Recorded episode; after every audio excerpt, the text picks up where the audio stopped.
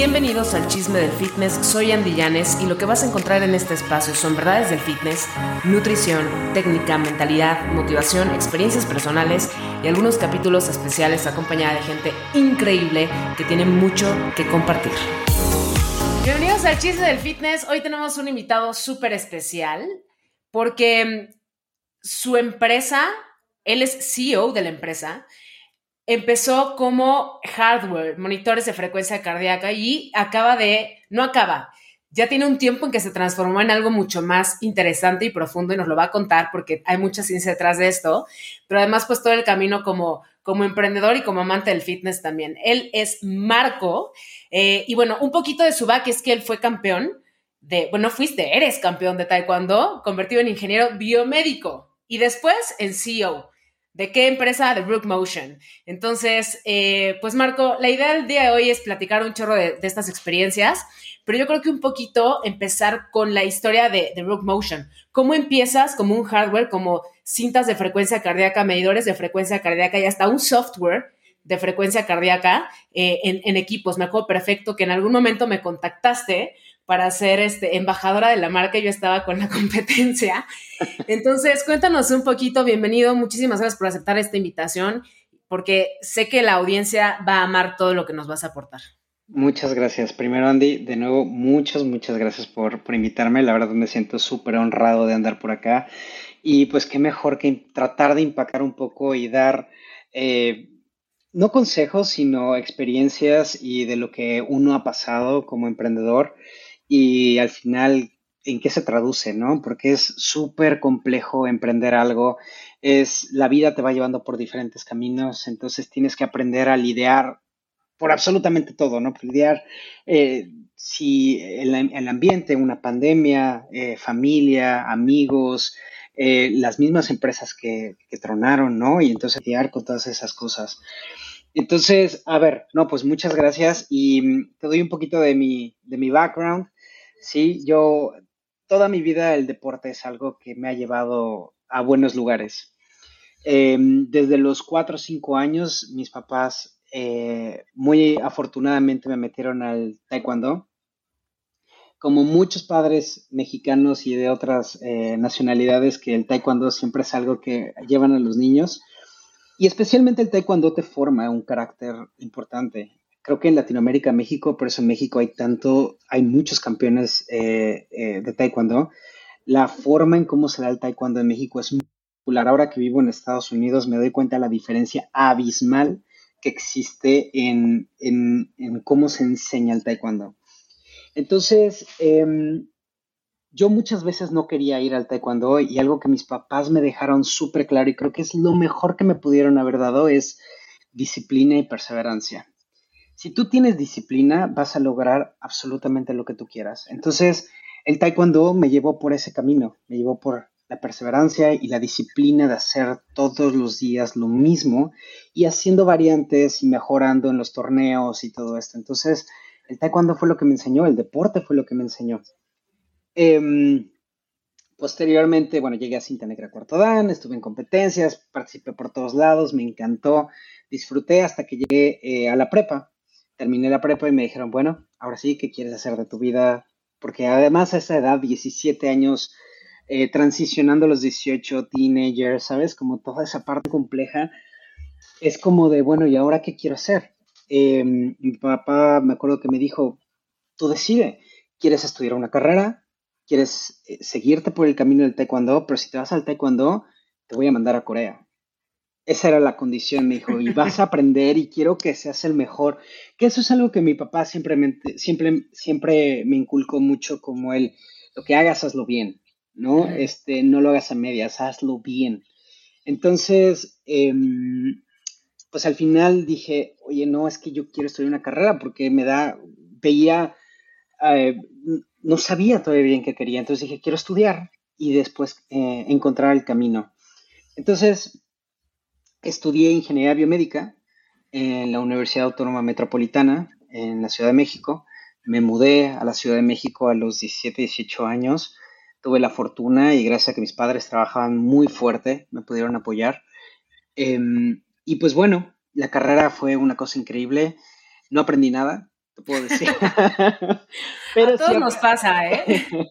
no aprendí nada, pero ah, creo que, no, no, a ver, eh, tomándolo en serio, creo que es una gran universidad, me tocaron grandes profesores y creo que de nuevo fue un tema de, de, de disciplina y perseverancia, porque es una carrera muy compleja ves todo y nada a la vez, ves mucha medicina, ves electrónica, ves matemáticas, ves, ah, ah, sabes, ves demasiadas cosas, pero eso mismo me ayudó a empezar a forjar por donde mi, carrera debía de moverse. Eh, aprendí mucho temas de telemedicina, te estoy hablando hace 20 años de, esta, de que yo estudié. Em, entonces, hace 20 años se hablaba mucho de telemedicina, se hablaba mucho de problemas como en Brasil, donde eh, derivado de, un Amazon, ¿no? del bosque, de, la selva amazónica, em, pues había muy poco contacto entre ciudades y ciudades. Entonces había ciudades desoladas y, ciudades muy grandes. Entonces necesitaba, necesitaba haber una forma de comunicación. Mismo que ocurre en México, ¿no? O sea, te vas a, a, diferentes estados y te das cuenta que las ciudades es donde se conglomera los mejores médicos y de repente hay pueblos muy lejanos a muchos kilómetros y que para llegar ahí necesitas eh, muchas horas de caminata. Entonces, bueno, creo que la telemedicina sí es una forma, es una solución y hay, hay que encontrar un, ahí había un, problema bastante considerable. Em, y bueno, eh, posterior a eso estuve en la carrera, eh, perdón, terminé la carrera, me enfoqué a la industria farmacéutica. Antes de eso formé una empresa con uno de mis, con varios amigos. Eh, de, la, de, la, universidad, la, acabamos, eh, la empresa la acabamos vendiendo, nos fue muy bien y después empezamos, eh, cada quien dijo, bueno, ¿y ahora qué vamos a hacer de nuestras vidas? Y cada quien se fue a diferentes lugares dentro del ámbito en el que nos encontramos. Yo me fui a la industria farmacéutica, estuve trabajando ahí un buen rato, casi 10 años en la industria farmacéutica, entre Novartis, Roche o Roche en México, lo conocen más, y en estudios clínicos. Me encantó estudios clínicos, que tiene que ver con nuevas moléculas, enfermedades, cómo vas a ayudar, cómo traes las moléculas em, al país, cómo empiezas por diferentes fases, fases tempranas, fase 1, 2, 3, 4. Padrísimo. Creo que lo más bonito de todo eso era tratar de ayudar a la gente, pero adicional a eso aprendí que cuando tienes muchos datos, realmente puedes mejorar la calidad de la vida de la gente. Y eso fue algo que me motivó eh, a, seguir emprendiendo. Yo ya venía de un emprendimiento previo y dije, quiero seguir emprendiendo. Había algo que me faltaba dentro, que era esa emoción de, eh, la ambigüedad, porque todos los que son emprendedores lo sabrán y la ambigüedad es con algo que tienes que trabajar todos los días. Y, con las pocas, pocas cosas certeras, ¿no? Em, y bueno, formamos en, antes se llamaba Rook Motion, ahora solamente se llama Rook. Y así es como, como empezó la historia, pero no sé si está acá alguna duda, cómo voy, o si ya me alargué demasiado. O, No, está súper interesante. Y es que tocaste varios temas muy importantes. Uno sobre el que quiero recalcar es la gente en el fitness, pasando tu historia un poquito a, las, a todos los chismosos del fitness, muchas veces preguntan y buscan cosas como extraordinarias para poder obtener resultados. Y tú dijiste algo muy cierto, es que no es algo extraordinario, es una cuestión de hacer cosas ordinarias de forma constante, de forma consistente, mucho tiempo. Y eso te da el resultado extraordinario que estás buscando. Y eso es algo que yo creo que llevo años intentando educar y que prefiero seguir educando de esta manera, eh, aunque el marketing del fitness venda otro tipo de, situaciones, pero, pero es precisamente eso, hacer cosas ordinarias que te lleven a un resultado extraordinario. Y la otra es los datos. Fíjate que eh, compartiendo este tema de, porque somos emprendedores los dos, eh, y sí es, es una montaña rusa, ¿no? En la que un día estás increíble y el otro día dices, madre mía, ¿cómo va a sacar el barco? El mismo día, el mismo día. El mismo día. Una hora, una hora de Totalmente de acuerdo, sí, sí, sí. Eh, pues eh, nosotros estuvimos en, en, Y Combinator con WOS cuando estábamos haciendo, éramos una empresa de tecnología, hoy somos una empresa de contenido, pero fíjate que nuestra tecnología hoy por hoy es mucho más precisa porque te da datos. Pero pasa algo muy chistoso, la gente no le ve el valor a los datos. Entonces ellos, mientras puedan ponerle play a un video y poder eh, reproducirlo en su computadora, aquí, allá, en el cine, donde sea, ellos están felices, pero no se dan cuenta de las funcionalidades de registrar tus progresos, por ejemplo, de registrar tu frecuencia cardíaca. Si yo empujo algo a la gente a algo es a invertir en un monitor de frecuencia cardíaca, porque no hay forma de darte cuenta de cómo respondes ante el estímulo hasta que te mides. Porque a mí esta tabla del RIR, la verdad es que yo no soy muy afín porque el RIR es muy relativo, ¿sabes? Digo, tú lo sabes mejor que, mejor que yo, pero esta cuestión de los datos es sumamente importante y me encanta la forma en cómo pivoteaste la empresa, porque de hecho precisamente te iba a preguntar del cambio de nombre porque estoy viendo además porque tienen un cambio de look también. Está bien bonita su página, me encanta. Gracias. Sí, estoy viendo aquí al equipo completo que es obviamente Marco Benítez como el CEO, Daniel Martínez, el CTO, José Iván Esquivel, el CQA, ¿no? Este, ah, tenemos más, tenemos a John, ah, este Jonas yo lo conocí en una, en una llamada que tuvimos para ahí y Oscar García. Son el super equipo. Ahora es así, a secas.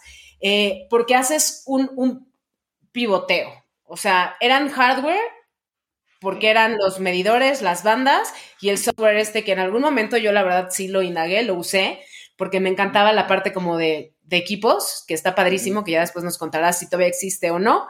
Eh, pero cuéntanos por qué cambian hacia la data y cómo es que sucede esto. Va, Creo que es justamente un poco lo que veníamos, lo que estábamos platicando en un inicio. El, ser resiliente, ese que se puso muy de moda los últimos años. La resiliencia es algo súper importante y es cómo tus antenas están prendidas al final de todo lo que te llega y cómo lo vas a utilizar a tu favor. Entonces, ¿qué fue lo que sucedió? Rookmo empezó a través de una solicitud de una persona, un amigo de Daniel. Eh, él nos hizo una solicitud a él específicamente, nos dijo, le dijo, oye, ¿sabes qué? Estoy buscando una, una, un, sistema de frecuencia cardíaca tipo polar, que yo amo polar, quiero decir, amo. Em, toda mi vida usé polar, toda mi vida. Entonces, conozco muy bien cómo funciona. Entonces le dijo, oye, mira, lo que quiero hacer es medir la frecuencia cardíaca en tiempo real, y lo que quiero es yo poder tener un sistema donde le pueda entregar a mis usuarios evidencia de los datos. Entonces dijimos, uy, eso es nuestro.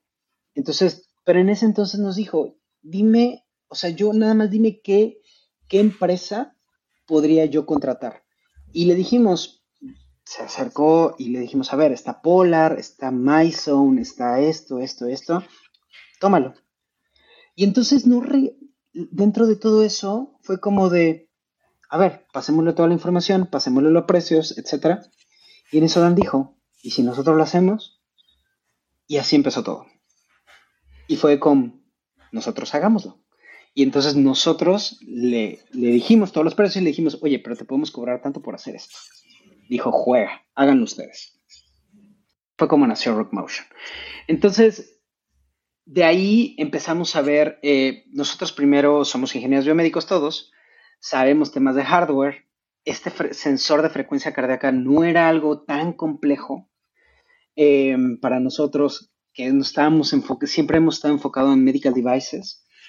Entonces empezamos a trabajar con todo esto y entrar, es, es un, el, el, área fitness es un, hasta cierto punto en algunos países, áreas grises, porque no es medical device, pero tampoco no es un juguete. Entonces está en un middleware donde tú puedes hacer varias cosas con eso. Y entonces fue cuando nosotros desarrollamos el sensor de frecuencia cardíaca. Teníamos, si no mal recuerdo, siete meses para entregar el producto. Ellos hicieron un pago por adelantado y nosotros, porque en siete meses le iban a entregar el, gimnasio ya hecho, se llamaba Hit 8. Desafortunadamente fue uno de los que tronaron eh, derivado de, la pandemia, ¿no? Es muy famoso en Guadalajara. Y entonces, eh, el hardware lo hicimos, lo terminamos en menos de siete meses les encantó el producto. Evidentemente te podrás imaginar como primera versión lleno de errores y mil cosas. Y no era el trabajo principal de ninguno de nosotros tres. Ni de Dan, ni de Pepe, ni mío. Entonces, em, así empezó y, y, fue que nosotros nos fuimos enfocando en el hardware. El hardware es algo hiper complejo. Es algo que se tiene que mantener y un solo errorcito hace que tu línea de producción se vaya todo a la Mm. Entonces, yo respeto muchísimo a las empresas que hacen hardware porque es demasiado complejo. Y eso que solamente estábamos tocando el tema de hardware de sensor de frecuencia cardíaca. Después nos aventamos a hacer otro sensor que era de brazo y ese te medía en lugar de eh, como un, a través de pulsaciones eléctricas, veía la diferencia de volumen que había en las venas. Entonces, algo que se llama fotopletismografía. Entonces... De hecho, eh, el, podcast antepasado justamente fue de monitores de frecuencia cardíaca y les explicaba yo a la audiencia eh, las diferencias, ¿no? Y que si quieres algo mucho más eh, preciso, es mejor la, banda, porque, porque la, parte de, los sensores depende mucho qué tan ajustado lo tienes y demás. Y también depende mucho el sensores, cómo, cómo lo tiene el, dispositivo. No hay dispositivos que no son tan exactos, aunque te lo pongas así súper pegadito y más. Eh, pero está muy interesante ese, pues esa diferencia, ¿no? Eh, y la practicidad de uno y del otro, pero pues ya depende de, cada quien. Es que qué bueno que tocas ese tema porque está muy interesante. Es súper interesante. El tema de los sensores a mí es algo que me apasiona. A nosotros nos apasiona mucho hablando desde el punto de vista de tecnología.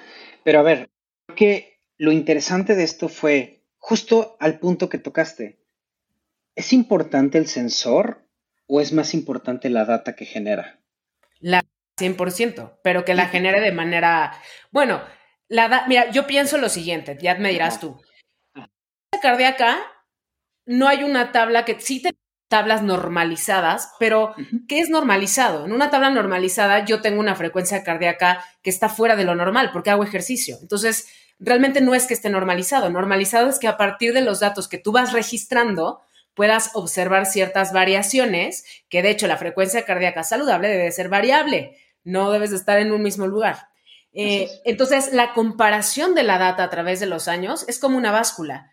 Una báscula de bioimpedancia te puede sacar que pesas tanto, pero te subes al InBody y pesas diferente, pero te subes a, pesas diferente. Pero si te mides en la misma, puedes entonces tener una línea de progreso. Es, es a, a, donde voy, porque realmente la medición de frecuencia cardíaca, hasta donde yo sé hoy, no está normalizada. Entre dispositivo y dispositivo hay mucha fluctuación. Pero la data para mí es oro total, oro molido. Así es. El tema es justamente eso y esa es la razón por la que hicimos el pivot. Y fue por muchas razones en el, en el ambiente. Nuestro producto siguió creciendo eh, y ahorita voy a contestar, voy a tratar de contestar un poco, no pregunta que hiciste, sino la, yo creo que la forma en cómo lo, está bien, yo creo que tiene que ver con precisión y exactitud, un tema del sensor, pero em, justamente nosotros hicimos ese pivot derivado de la información que generábamos. Empezamos a ver tendencias en varias cosas y además ocurrió, ocurrieron varias cosas en el ambiente muy interesantes. La primera, vino la pandemia. La pandemia obligó que toda la gente que hacía ejercicio en gimnasios hicieran ahora ejercicio en sus casas. Punto número uno. Punto número dos, la FDA empezó a probar eh, wearables como Apple Watch o como Fitbit como medical devices, como equipo médico. Y tres, la data de los wearables se podía empezar a utilizar como datos médicos. Eso fue una transición muy importante en el mercado. ¿Qué ocurrió? Que además muchos eh, dentro de la industria de, de salud o health, de aseguradoras, de fitness, de wellness, etcétera, empezaron a buscar la integración de los diferentes wearables que existen en el mercado. En Latinoamérica vemos menos wearables, pero sí hay. Por ejemplo, está Polar, Garmin, Sunto, Apple Watch, Xiaomi, Huawei. Y ya vemos marcas que ya ni siquiera conocemos que son de China y, traen, ¿no? Pero, por ejemplo, en Estados Unidos está Aura, que es este, este anillo, Whoop, está, hay mil cosas. Entonces, lo que empezamos a ver es que sí, evidentemente cada wearable o cada marca tenía su propia forma de ponderar algunos datos indirectos. La forma directa de, la, de, obtener la información podía variar un poco, pero cuando tú tienes una cantidad enorme de información, realmente no importa de dónde viene la, data. Porque la verdad es que la mayoría de los wearables o de los sensores son bastante buenos. Ya la, tiene un tema ya no de exactitud, sino de precisión. Entonces, lo que ocurre es que si tú tienes en un rango de 24 horas o menos tiempo mucha data, al final ya no importa. qué tanto pueda variar entre, entre producto y producto. Eso es donde cambia la, la, jugada. Por eso amo Polar, definitivamente. Pero después cuando vi Whoop, dije, uh, esto está interesante. Aunque este sensor es, desde mi punto de vista, no tan bueno como Polar. Polar viene haciendo esto años, años, años, años, años. Y es buenísimo en lo que hace. Lo interesante es justamente lo que dijiste. ¿Qué haces con la data? Porque también los datos por sí solos tampoco te sirven. ¿De qué me sirve tener un millón de datos si no le puedo extraer ningún tipo de jugo? Y ahí es donde está el, el meollo del asunto. Es, ok, si tú tienes mucha información de diferentes datos, de diferentes wearables, de diferentes personas, ¿qué puedes empezar a hacer con esa información? Y ahí fue donde nosotros hicimos el pivot. Y entonces dijimos, ok, ¿nuestro wearable es importante? Mm, no necesariamente, porque si es bueno, sí, pero hay otros 300 u 800 wearables que hacen exactamente lo mismo. Ok, el problema más bien está en cómo normalizar esa data. Y después, cómo esa data la podemos utilizar e incrustar dentro de las plataformas que realmente necesitan esa data. ¡Pum! Y eso nos ayudó a dar un brinco gigantesco, a levantar capital, a que diferentes empresas dentro de las aseguradoras nos empezaran a contratar, dentro de las plataformas digitales y se fue hacia arriba. Crecí, crecimos muy, muy favorablemente del año pasado y este, ¿no? Pero nuestro pivot tiene que ver con de pasar de hardware y de ser un único sensor a ser una generadora de información. Hoy somos una empresa de data science y básicamente lo que hace nuestro producto es algo muy técnico, se llama API o API, que somos un código. Ese código, dentro de nuestro código, incrustamos las, la información de diferentes APIs como Apple Watch, Polar, Garmin, Suunto, Huawei, eh, Fitbit, Whoop, Aura, etc. Ya lo tenemos. Tenemos más de 300 wearables digamos, como encapsulados dentro de nuestro código. Entonces, nuestros clientes integran nuestro código ya pueden extraer información de sus usuarios finales como para utilizarla en diferentes formas. Y luego manejamos la data. La data la, armonizamos, la estandarizamos, la normalizamos y después hacemos un poco de inteligencia artificial para empezar a dar eh, insights y predicciones de los usuarios finales a nuestros clientes que son estas empresas de, plataformas de, Y eso está increíble porque también yo decía en uno de los episodios pasados que te acerques siempre a la gente dura, ¿no? A la gente que te va a decir la Netflix del plan Netflix. Y yo me acuerdo que en una primera instancia se acercó Rook porque no era, yo no sabía que eh, era Marco quien se acercaba a Andy Llanes, eh, porque yo embajadora de Polar. Y en ese momento tú querías embajadores para Rookie. Entonces, cuando me lo mostraste, yo precisamente vi lo que tú viste y fue muy franco. Te dije, ¿sabes qué? O sea, yo estoy con Polar y, no veo algo diferente en tu producto. o sea, si yo viera algo que me, que me da ese plus, diría, mm, bueno, va. Y años después haces este pivot, porque esto fue hace años. Eh, por cierto, chismosos del fitness, no, no me cambié a Rook, me quedé con Polar. Eh, eh, en aquel momento, porque fui muy franca, pero mira, aquí estamos platicando y eso está increíble. Em, pero después, sí, con WOS nos acercamos para poder utilizar tu API, para poder integrar todos los, los dispositivos.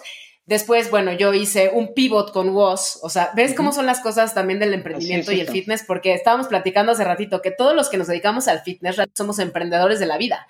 Y sí es cierto, o sea, estás abajo pescando la chuleta como puedas.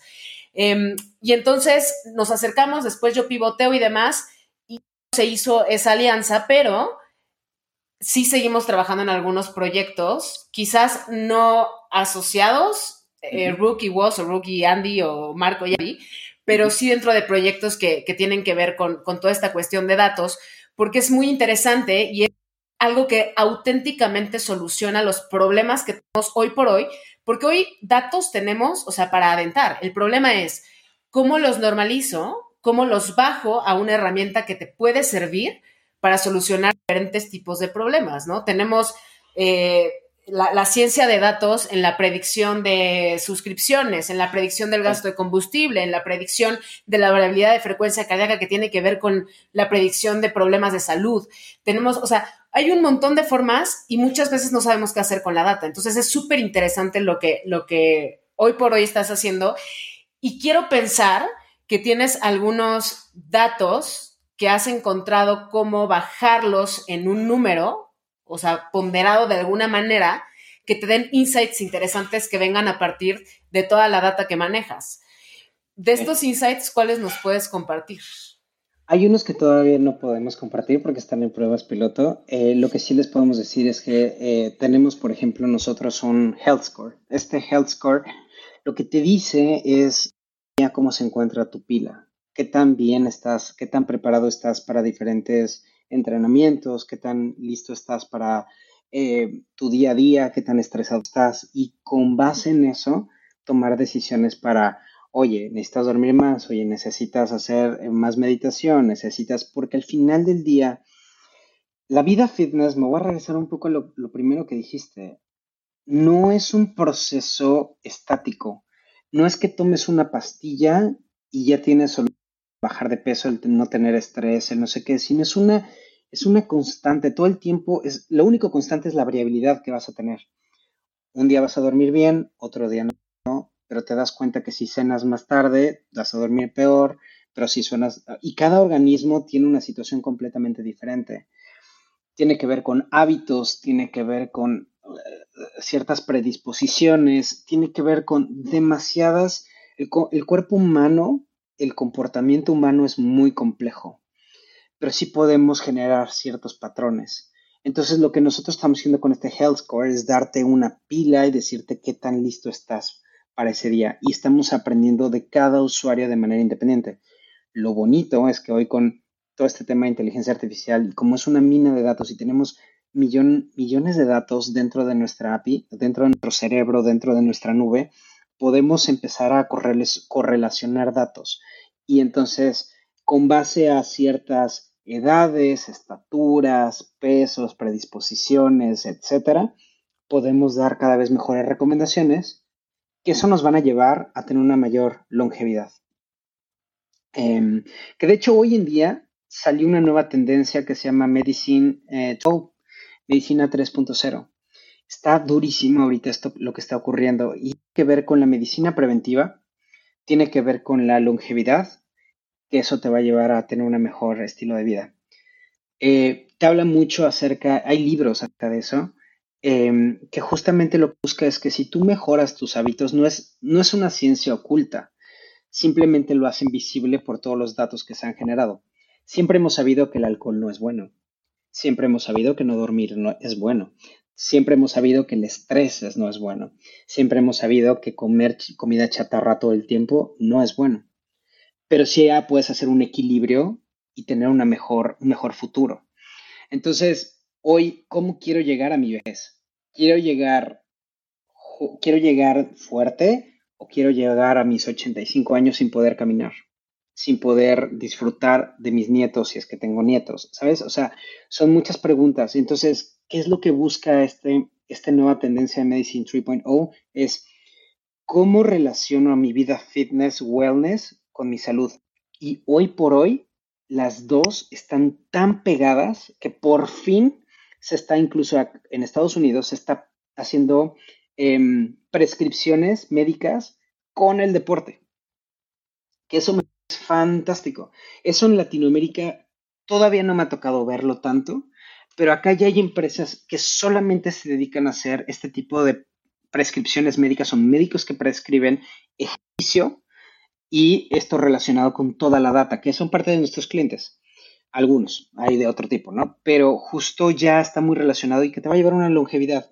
Hoy se habla de Medicine 3.0 igual a longevity, ¿no? Que está, está increíble.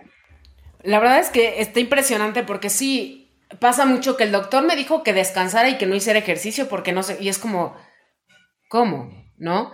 Eh, dentro de, muchos otros aspectos, ¿no? Pero creo que el manejo de datos da insights tan interesantes que nos hacen evolucionar como, como, como mundo, o sea, edades y como toda la tecnología que tenemos realmente darle el provecho más allá de, ay, es que tengo eh, mi Aura Ring, ¿no? Que por cierto, me acaba de dar un fomo terrible de verte el Aura Ring y de que yo no tengo uno. es que mañana mismo, con permiso, este, pero es súper interesante. Yo soy súper fan de Polar, pero más allá de por el wearable, porque mucha gente me dice, es que me gusta más el Garmin porque está más bonito y no sé. Digo, no, es que los datos, digo, yo no sé qué tanto datos te da Garmin y así, pero eh, lo que hace Polar es precisamente recolectar mucha información de diferentes áreas y me la interpreta de una manera. Entonces yo voy registrando. Ahora, con toda la cantidad de datos que tú tienes, eh, como una API, específicamente, digamos, el topper donde llegan los datos, no me puedo imaginar la creatividad que tienes en la cabeza para bajar todo este tipo de, de pues de forma de medir, ¿no? Y de, y de mostrar estas mediciones para hacer algo con ellas. Estoy muerta de la ansiedad por saber qué es lo que estás probando ahora, porque la verdad es que me causa mucha curiosidad con todos los datos que tienes.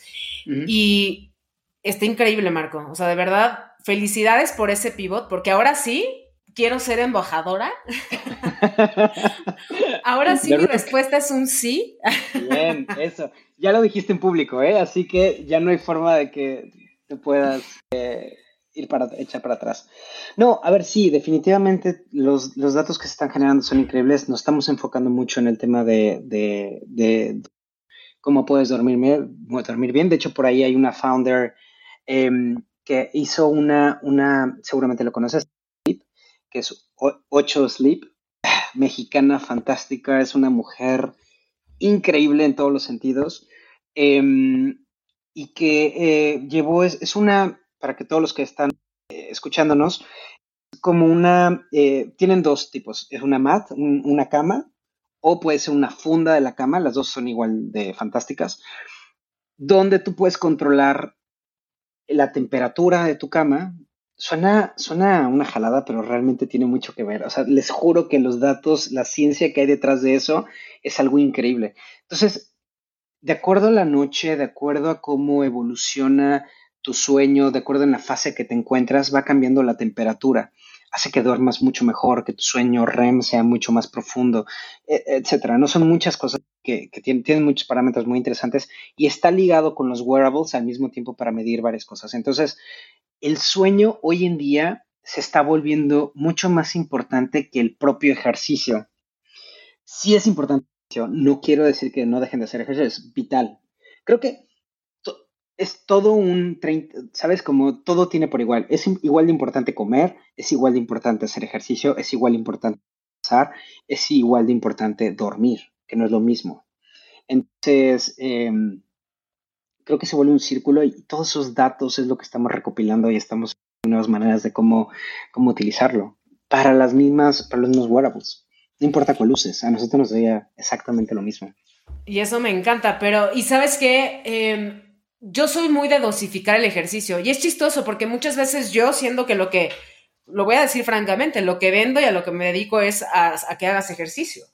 Sin embargo, yo muchas veces digo, no hagas o bájale, estás haciendo mucho. O, ¿Por qué? Porque todo es importante en las dosis adecuadas. Y si tú no tienes una buena recuperación, Así es entonces no vas a tener un buen performance, un buen rendimiento que te lleve a obtener resultados. Y entonces, ¿qué sucede? Que empieza a haber lesiones, que empieza a haber fatiga crónica y algo que se dice muy al aire y muy comercialmente que le decimos el burnout, pero es súper peligroso. Las personas no se dan cuenta que están en burnout. Si alguien más no se da cuenta de tus actitudes, cómo están cambiando, el burnout puede llegar a, a finales fatales. Entonces es bien importante estar al 100% porque yo lo digo muchas veces, el ejercicio es un estímulo externo para adaptarte y que seas una versión más fuerte o más resistente o más móvil o más capaz de eh, poder responder ante los estímulos. Pero el ejercicio es un add-on, solamente es una dosis extra que tu cuerpo necesita, no es la actividad diaria que deberías de tener, que creo para mí es a la que más enfoque a veces tenemos que darle antes de pensar en ejercicios así de moda o ejercicios que me recomendaron porque así voy a bajar. No, primero muévete, ¿no? Ya que te mueves, analiza cómo reacciona tu sistema nervioso, porque es sumamente importante la recuperación precisamente del sistema nervioso y esto sucede en el sueño. Muchas personas, bien lo dices, cierran sus ojos, pero no están descansando, no se están regenerando y no están amaneciendo con, con o sea, al 100%. Yo en algún momento, en alguno de los programas que hice en pandemia, una de las cosas que les medía era, y lo hacíamos muy a la antigüita, ¿eh? porque no todo el mundo tenía monitores, no querían gastar, era pandemia, la gente estaba en pánico total y más, pero sí fue la práctica de mide cuál es tu frecuencia cardíaca en reposo y si esa frecuencia cardíaca en reposo está elevada por seis puntos, ese día descansa. Muévete, pero no entrenes. Entonces, es súper, súper interesante todo esto porque obviamente los insights ahora ya son más precisos, más analizados, no tienes que estar así con el dedo en la yugular para ver cómo medirte el pulso, pero es bien interesante cómo utilizar la data y cómo a partir de que dosificas, no que aumentas la cantidad, esto es lo que la gente no me entiende, dosificas lo que tu cuerpo requiere de acuerdo a las condiciones en las que está, obtienes mejores resultados. Sí. Sí, la verdad es que sí. Eso ocurre mucho, por ejemplo, en ejercicios de Bueno, yo creo que es en general. Por ejemplo, a mí me encanta hacer pesas. Es algo que es un gusto adquirido eh, durante la pandemia. Y, me encanta. Ahora lo disfruto muchísimo. Antes no hacía tanto eso. Me encantaban más los ejercicios como de explosión y tal.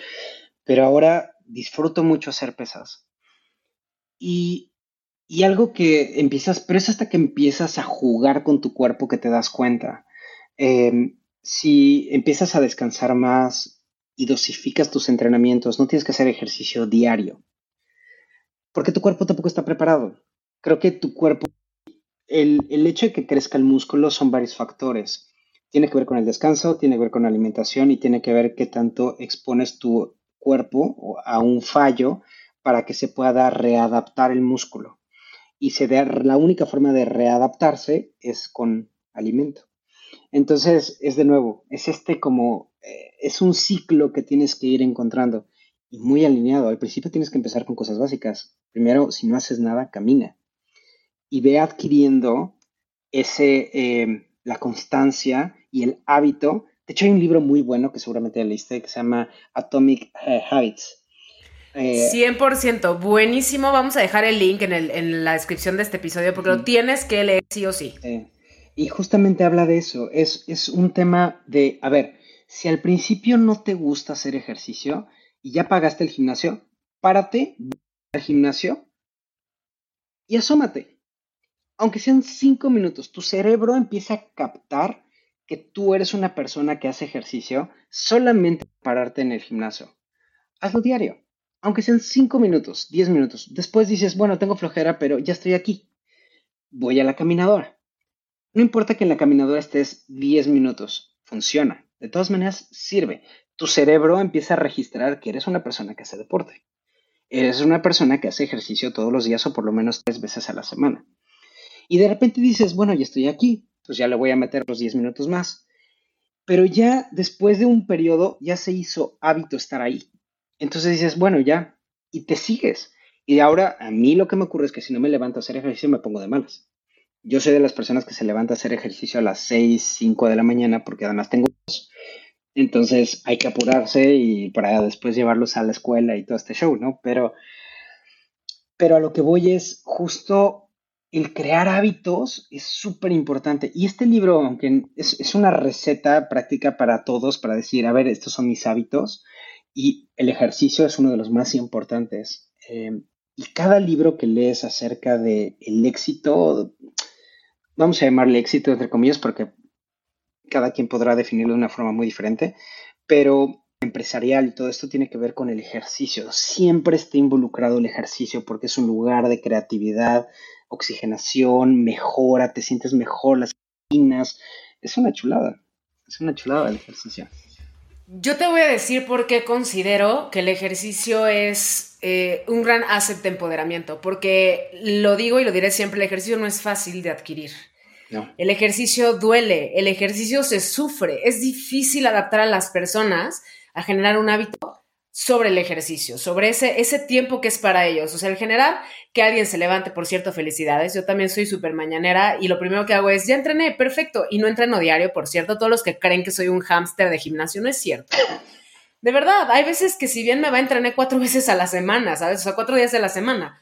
Em, pero el ejercicio es difícil de adquirir. Y cuando tú eres capaz de adquirir algo que te está doliendo y de generar con eso algo positivo para ti, eso te empodera y te hace...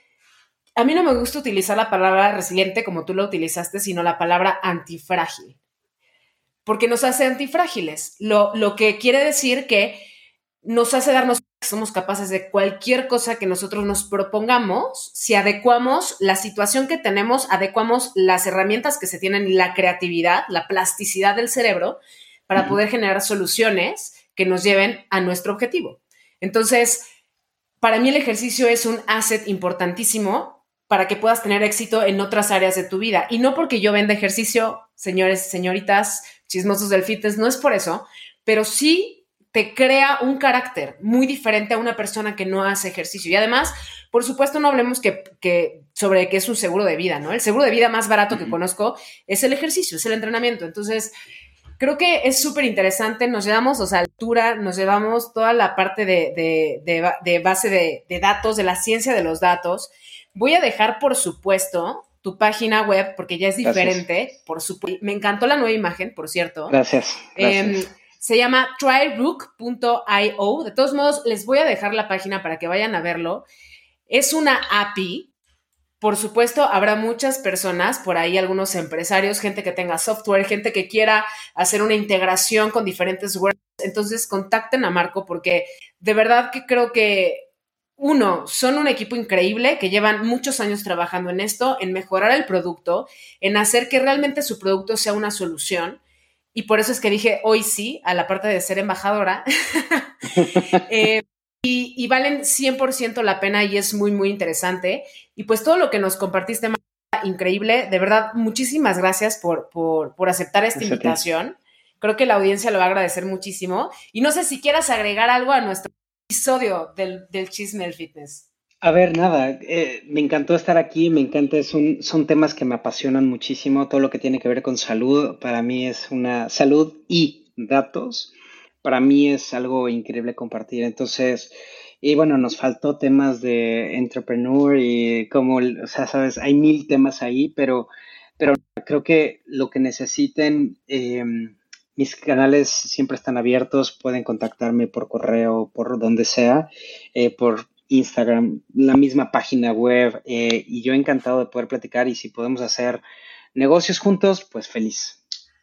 Increíble, vamos a dejar tus links aquí abajo y por supuesto no creas que es el único capítulo al que te voy a invitar porque tenemos que hablar sobre el emprendimiento. Creo que esto es muy interesante, sobre todo en esta profesión, eh, que muchos después de pandemia se hicieron emprendedores de, de, esta profesión, del fitness, ¿no? Cada quien montó su empresa y hay muchos hacks y tips que podemos compartirles para hacer crecer su propia marca. Y eso es, eso vale oro. Entonces, 100% te voy a mandar un calendario para que tú me digas cuándo grabamos ese capítulo. Y pues nada, agradecerte un chorro que estés aquí.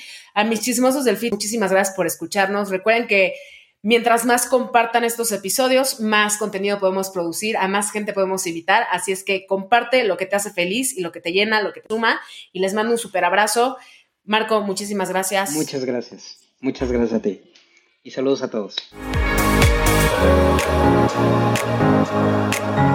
Thank you.